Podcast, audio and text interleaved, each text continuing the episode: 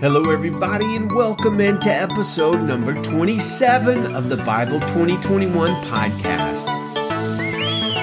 We're reading chapter 5 of Acts today, and our focus is on civil obedience and civil disobedience. Thanks for joining us for the podcast. We are a daily 10 minute show where we dig into the truth of the Word of God one chapter at a time. Welcome aboard to new listeners in Hamburg, Germany, parts unknown China, Odisha, India, Albuquerque slash Santa Fe, New Mexico, Madison, Wisconsin, Tulsa, Oklahoma, and Scotland, United Kingdom, where one person downloaded over a hundred episodes today. Good luck with that. Thank you all for listening. Please check out our website, Bible2021.com. Please tell a friend about the show.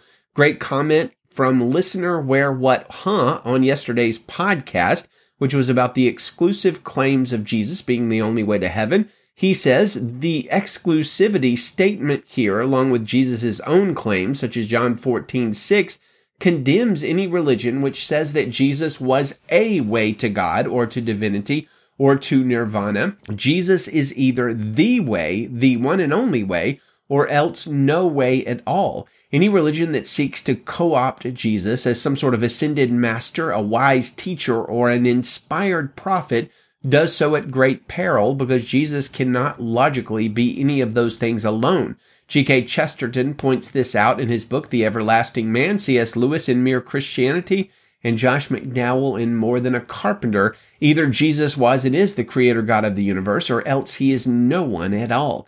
Couldn't have said it better myself, my friend. Well done. There is not an in between with Jesus. He is either who he claimed to be or some sort of fraud or madman. Well, today we tackle a topic that everyone has an opinion on and lots of rationalizations about, but I do wonder, do we have a biblical answer to the question of civil disobedience and civil obedience? When should Christians obey a government directive and when should Christians disobey a government directive? Well, today's Acts 5 chapter is loaded with topics, but our focus is going to be on how the apostles respond to the order of the ruling authorities to not preach about Jesus. Well, spoiler alert, they disregard that law, and when confronted, they give a very succinct reason. Didn't we strictly order you not to teach in this manner? asked the Sanhedrin in, Matthew, in Acts 5.28. Look, you filled Jerusalem with your teaching and are determined to make us guilty of this man's blood. Peter and the apostles replied, we must obey God rather than people. So let's go ahead and call verse 29 our verse of the day. We must obey God rather than people. Let's go ahead as well and read the whole chapter. Acts chapter 5 verse 1 in the Christian Standard Bible, but a man named Ananias with his wife Sapphira sold a piece of property. However, he kept back a part of the proceeds with his wife's knowledge and brought a portion of it and laid it at the apostles' feet. Ananias, Peter asked, why has Satan filled your heart to lie to the Holy Spirit and keep back part of the proceeds of the land? Wasn't it yours while you possessed it, and after it was sold, wasn't it at your disposal? Why is that you, is it that you've planned this thing in your heart? You've not lied to people, but to God. When he heard these words, Ananias dropped dead, and a great fear came on all who heard. The young men got up, wrapped his body, carried him out, and buried him. About three hours later, his wife came in, not knowing what had happened. Tell me, Peter asked her, did you sell the land for this price? Yes, she said, for that price. Then Peter said to her, Why did you agree to test the Spirit of the Lord? Look, the feet of those who have buried your husband are at the door, and they will carry you out. Instantly she dropped dead at his feet, and when the young men came in, they found her dead, carried her out, and buried her beside her husband. Then great fear came on the whole church and on all who heard these things. Many signs and wonders were being done among the people through the hands of the apostles, they were all together in Solomon's colonnade. No one else dared to join them, but the people spoke well of them. Believers were added to the Lord in increasing numbers, multitudes of both men and women. As a result, they would carry the sick out into the streets and lay them on cots and mats so that when Peter came by, at least his shadow might fall on some of them. In addition, a multitude came together from the towns surrounding Jerusalem, bringing the sick and those who were tormented by unclean spirits, and they were all healed. Then the high priest rose up, he and all who were with him, who belonged to the party of the Sadducees, were filled with jealousy. So they arrested the apostles and put them in the public jail. But an angel of the Lord opened the doors of the jail during the night, brought them out and said, Go and stand in the temple and tell people all about this life. Hearing this, they entered the temple at daybreak and began to teach. When the high priest and those who were with him arrived, they convened the Sanhedrin, the full council of the Israelites, and set, sent orders to the jail to have them brought. But when the servants got there, they did not find them in the jail, so they returned and reported, We found the jail securely locked, with the guards standing in front of the doors, but when we opened them, we found no one inside. As the captain of the temple police and the chief priests heard these things, they were baffled about them, wondering what would come of this. Someone came and reported to them, Look! The man you put in jail are standing in the temple and teaching the people. Then the commander went with the service and brought them in without force because they were afraid the people might stone them. After they brought them in, they had them stand before the Sanhedrin, and the high priest asked, Didn't we strictly order you not to teach in this name? Look, you have filled Jerusalem with your teaching and are determined to make us guilty of this man's blood. Peter and the apostles replied, We must obey God rather than people. The God of our ancestors raised up Jesus, whom you had murdered by hanging him on a tree. God exalted this man to his right hand as ruler and savior to give repentance to Israel and forgiveness of sins. We are witnesses of these things, and so is the Holy Spirit, whom God has given to those who obey him. When they heard this, they were enraged and wanted to kill them. But a Pharisee named Gamaliel, a teacher of the law who was respected by all the people, stood up in the Sanhedrin and ordered the men to be taken outside for a little while. He said to them, Men of Israel, be careful about what you are about to do to these men. Some time ago, Theudas rose up claiming to be somebody, and a group of about 400 men rallied to him.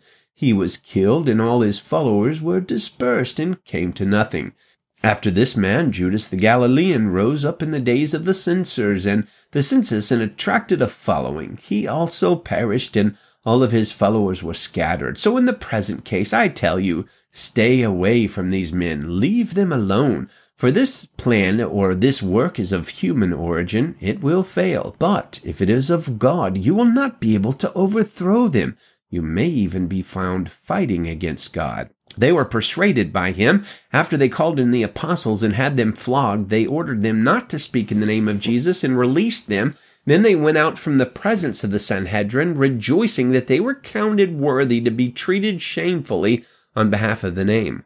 Every day in the temple and in various homes, they continued teaching and proclaiming the good news that Jesus is the Messiah.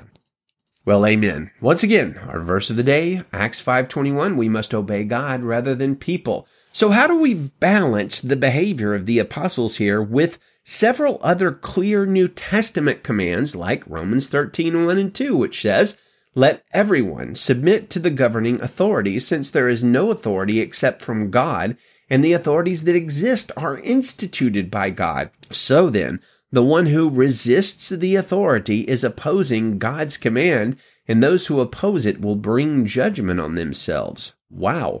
How about Titus 3 1? Remind them to submit to rulers and authorities, to obey, to be ready for every good work. Or 1 Peter chapter 2, 12 through 17. Conduct yourselves honorably among the Gentiles so that when they slander you as evildoers, they will observe your good works and will glorify God on the day he visits. Submit to every human authority because of the Lord, whether to the emperor as the supreme authority or to governors as those sent out by him to punish those who do what is evil and praise those who do what is good. For it is God's will that you silence the ignorance of foolish people by doing good. Submit as free people, not using your freedom as a cover up for evil, but as God's slaves. Honor everyone. Love the brothers. Fear God. Honor the emperor. So those are strong verses that don't really allow us a lot of wiggle room or loopholes or exceptions, but I do think we find one very important one in both Acts 4 and Acts 5. When the ruling authorities command us to do something that God commands us not to do, or, on the other hand, they command us to not do something, like Daniel praying to God, for instance, that God commands us to do, we must say the same thing that Peter and John said to the Sanhedrin. We must obey God rather than human commands. Other than that one exception, the commands and teachings of the Bible, the New Testament in particular, tell us to obey and submit to the ruling authorities, and our doing so will be a testimony to the lost, it says, and silence the ignorant of foolish people, it says, and we won't find ourselves in the position of opposing what God has set up, as Paul points out to us in Romans 13. Well, let us end the show with our Bible memory verse for the month of January, Mark 1:15. The time is fulfilled and the kingdom of God has come near. Repent and believe the good news. Well, friends, may the Lord bless you and keep you. Good day to you and Godspeed.